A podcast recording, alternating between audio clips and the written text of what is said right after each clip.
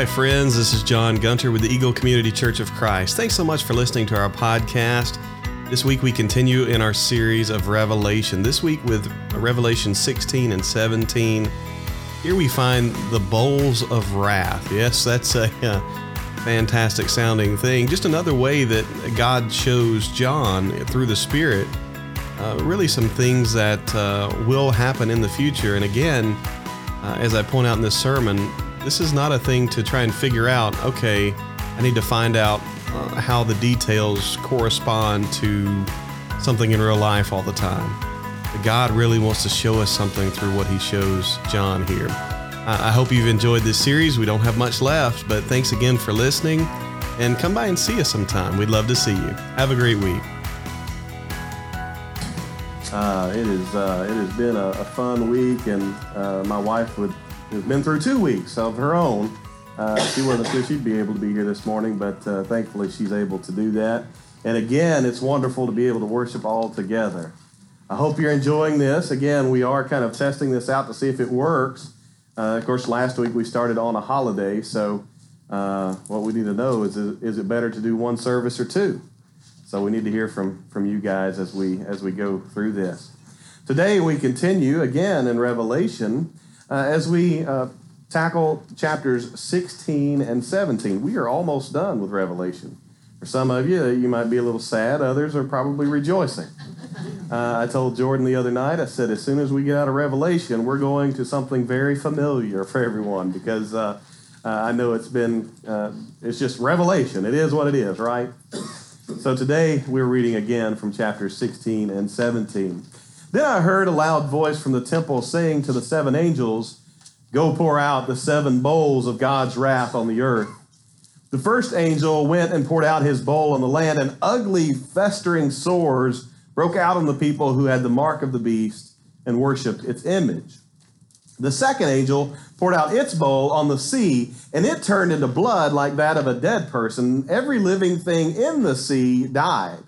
The third angel poured out his bowl on the rivers and springs of water, and they became blood. Then I heard the angel in charge of the waters say, You are just in these judgments, O Holy One, you who are and who were. For they have shed the blood of your holy people and your prophets, and you have given them blood to drink as they deserve. Then I heard the altar respond, Yes, Lord God Almighty, true and just are your judgments. The fourth angel poured out his bowl on the sun, and the sun was allowed to scorch people with fire. They were seared by the intense heat, and they cursed the name of God who had control over these plagues, but they refused to repent and glorify him. Did I skip that? There we go.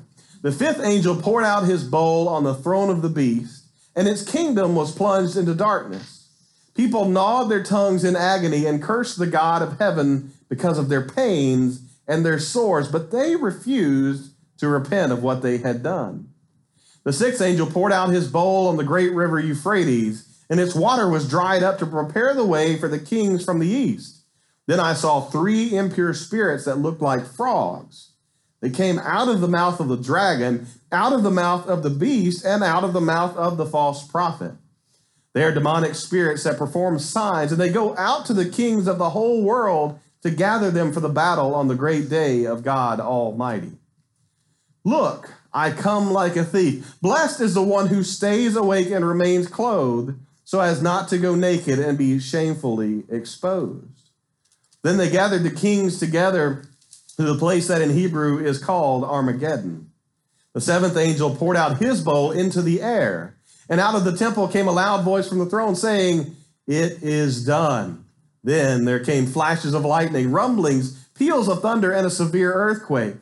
No earthquake like it has ever occurred since mankind has been on earth. So tremendous was the quake.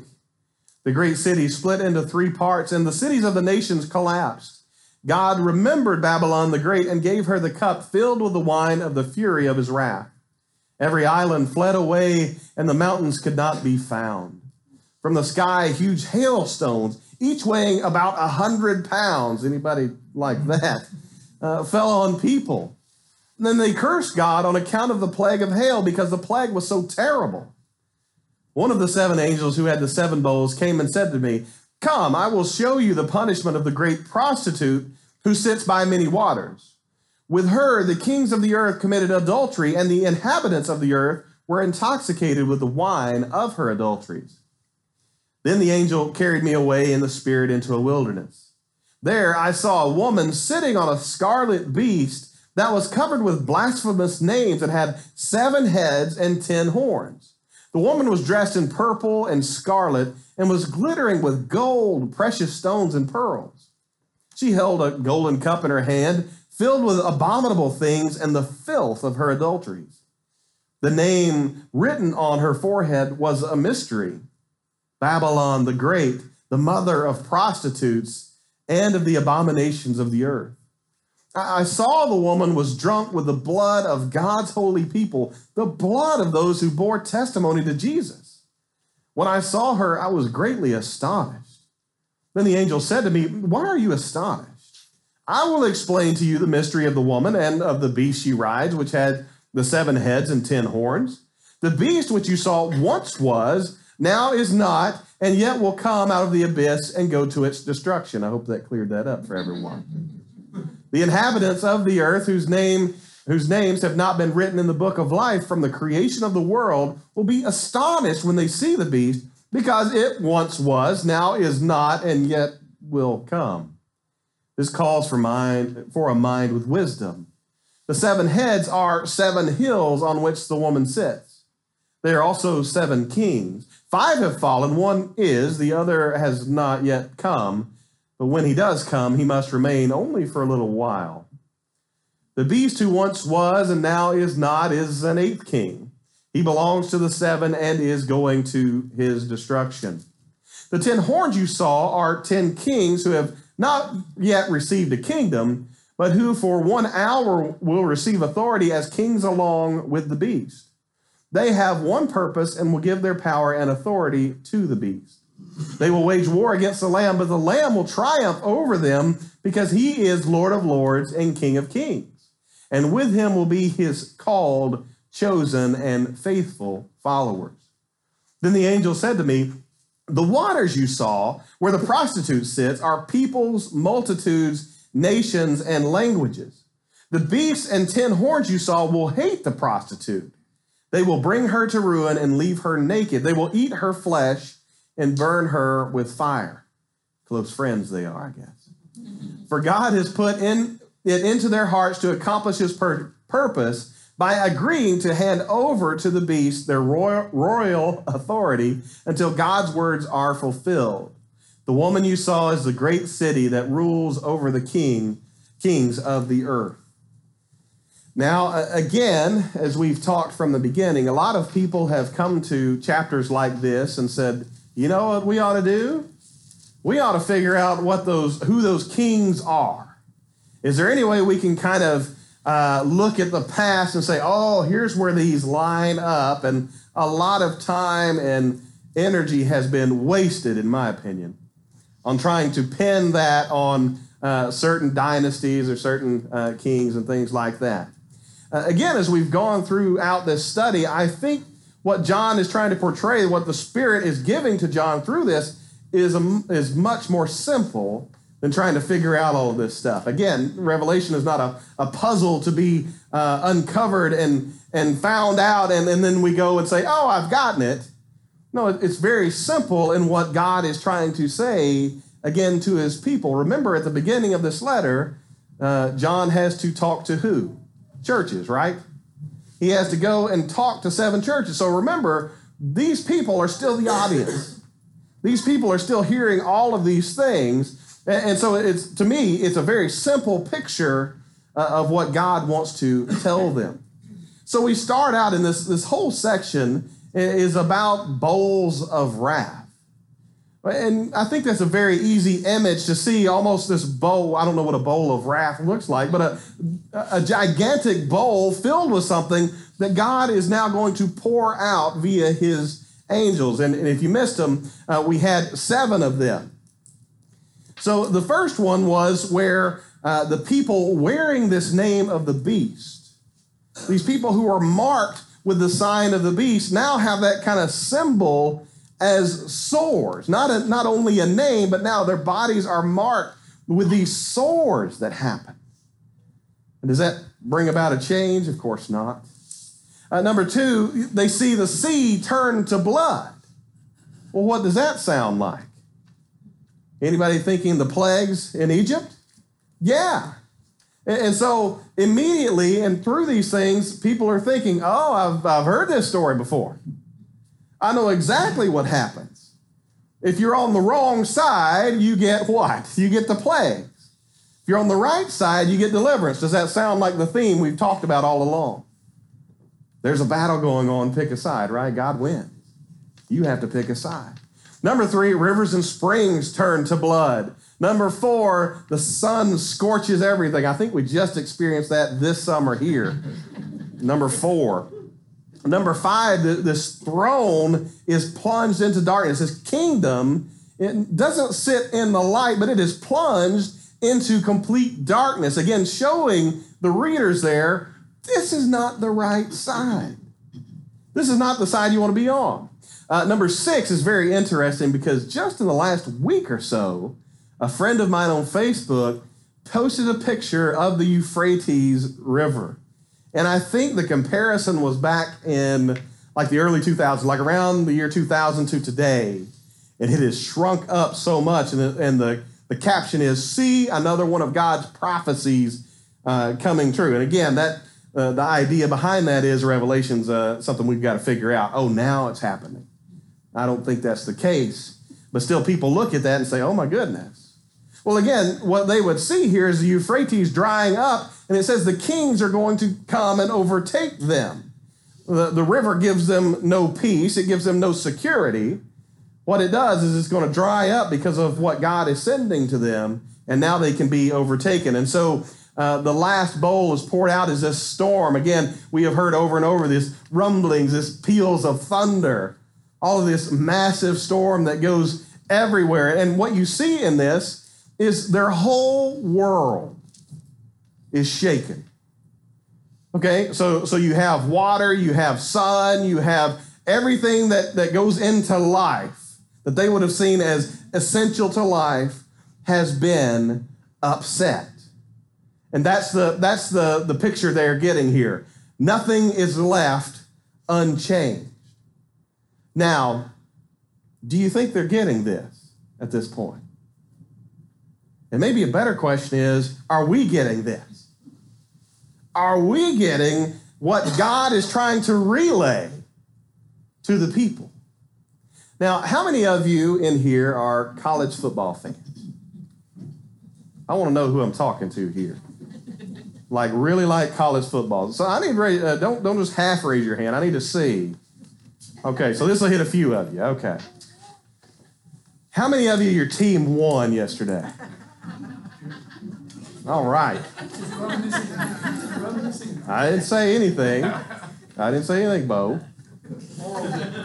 Um, some of you are riding high on moral victories. Y'all know there's still a loss, right? I mean, uh, some people have, uh, you know, had their spirit crushed. I don't know. Some of you need to understand that a, a week with a loss in college football is still better than a week without college football. Some of you need to know that. Uh,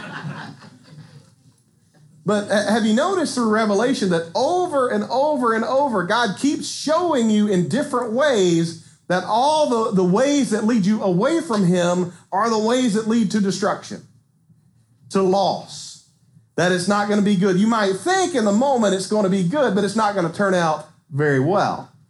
Now, how many of you would still love your team or your college football if you knew every game you're going to feel good about it? You're going to feel like, man, we've got a good team. Some of you may feel like, man, we paid a coach a lot of good money. Um, we're going to get some wins here. But what if you knew that week after week you were going to lose? Would you still be a fan? Like, like throughout the week, oh yeah, I think we got a chance. But every week you knew, you knew in advance that you were going to lose. Didn't matter who you played. Would you still be a fan? I couldn't take it, I'll be honest with you. no thanks. Maybe part of that's my personality. I have never, I have claimed like uh, pro teams, just like, I don't know, maybe I'm more of a front runner in that respect. You know, I went to the University of Arkansas, so that's easy for me, you know. But but the rest, I'm like, well, I like the Bills. I like the Bills in the in the uh, '90s when they were getting creamed by the Cowboys every every year in the Super Bowl. Um, but I would have to give that up because I knew we're just going to have my my spirit crushed each and every time.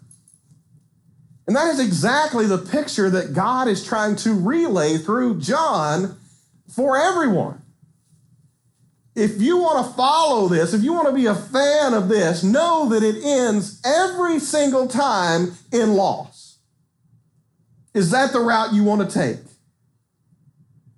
And notice through all of this, again, that what they would have seen is their whole world, talking about their bodies, talking about the water, everything turned to blood. I can't drink this. The sun is scorching hot, beating down on me. Everything is ruined. And it's all, I hope you caught it because it said a couple of times in these chapters, and it's all for one purpose, and that is repentance.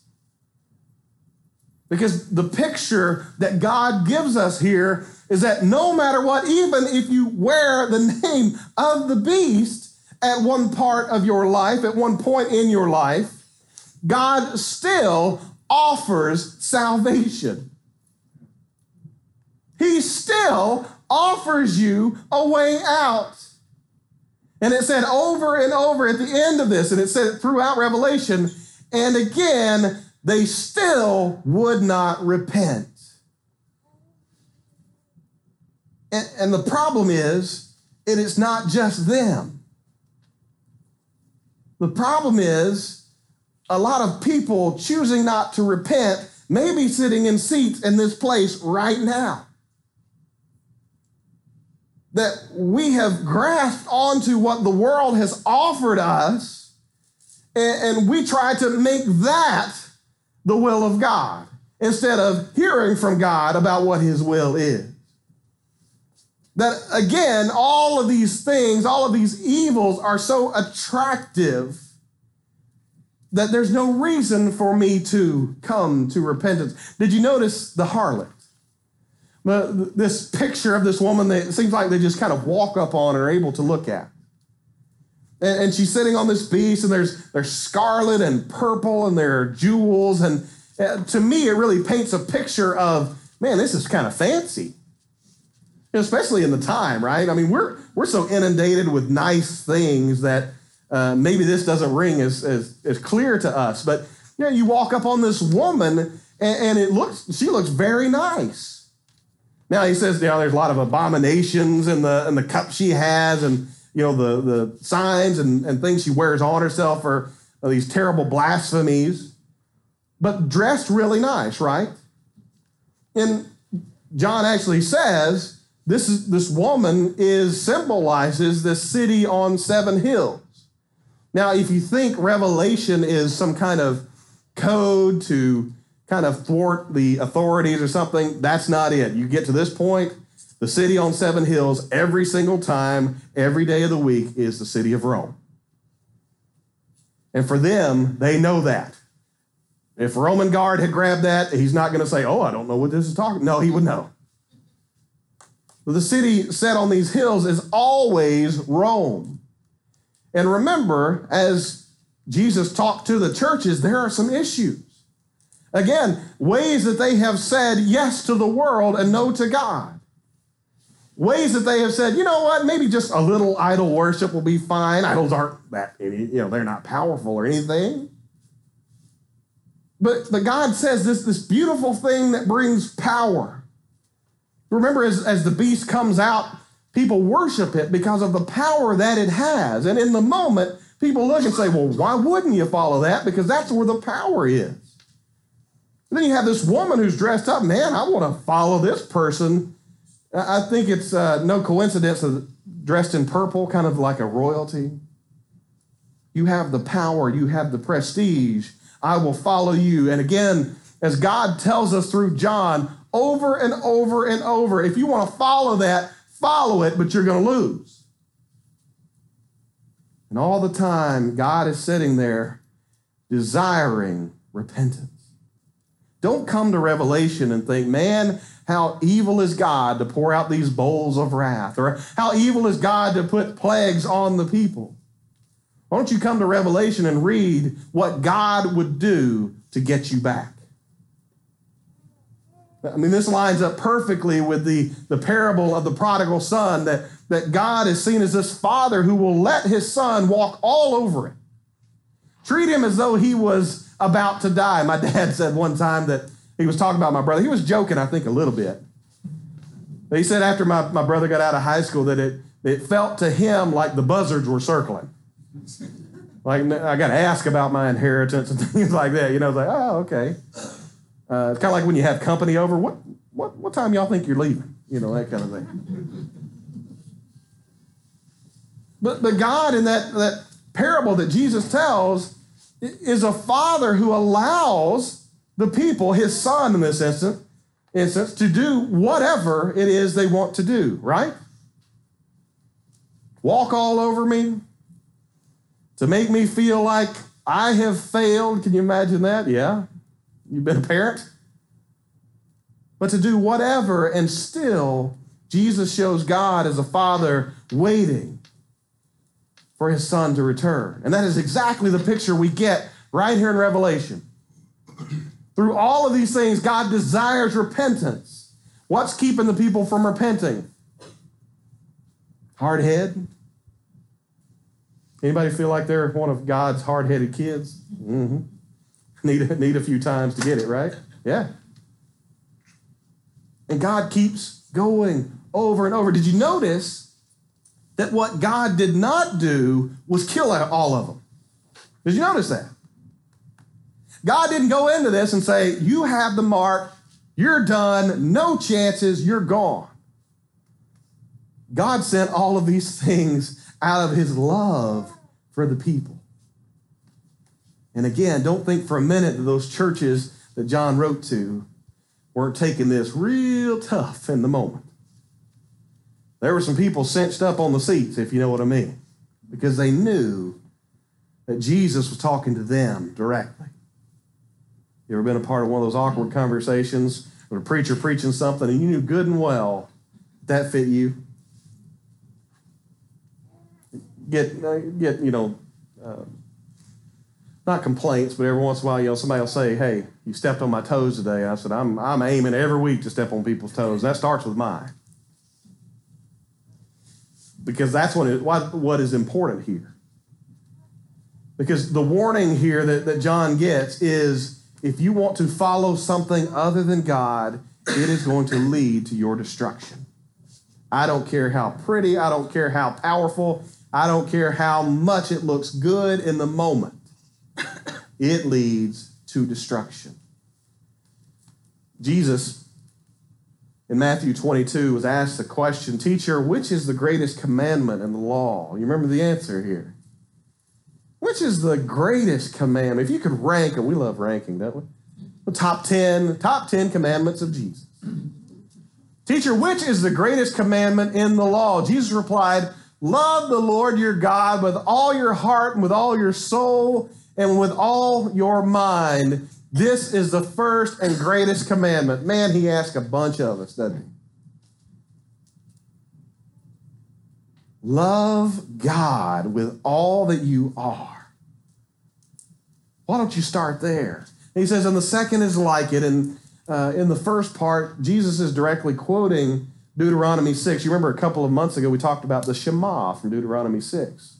Write this on your head and your doorpost and all of these things. But he says, and the second is like it love your neighbor as yourself. All the law and the prophets hang on these two commandments.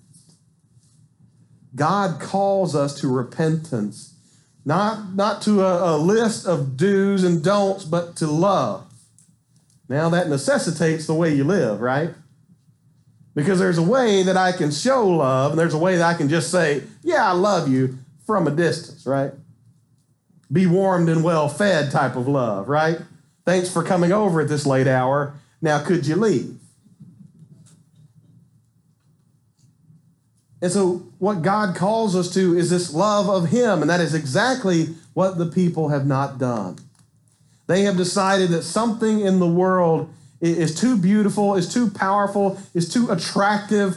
Can we say sexy in here? I mean, that's the word we use, right? And that's, that's what draws our attention. We're attracted to it. Something is so attractive that I would rather follow that. And you've got to ask yourself this question right now is, is there something in my life that is so attractive that I am following it rather than God? Because the problem is then that what I'll do is because I like that and because it's attractive to me, I try to make it, again, the will of God instead of doing the very will of God. So this morning, I, again, I think this is a very simple message. Who are you following? Whose name do you bear? We talked in class this morning about having a, a life filled with the Spirit, and, and for all of us, there are some days we don't feel like we're very submissive to the Spirit, right? But God does not wipe you out of the book of life uh, at your first mistake, does He? When we went through First John, we saw that over and over and over that you can have faith that you have salvation with God if you will just walk in the light. Get up from whatever it is that is causing you to stumble. Because God is a Father ready and waiting to have you return. Now, if you haven't started that journey with Him, I want to encourage you to do it. It is so hot around here, y'all. We can do a baptism in a swimming pool in a few minutes. But to be right with God, you have got to pledge allegiance to not America, not some other country, not some other thing, but you pledge allegiance to Jesus Christ in the act of baptism. That in that moment you're saying, My life is now yours. I choose to love God with all of my being. I choose to love others as I love God, as I love myself. So if you haven't begun that, that walk with Jesus, We'd love to, to see you baptized today. If there's anything we can do for you, we're going to offer a song of invitation. We'd love to pray with you. Would you come as we stand and sing?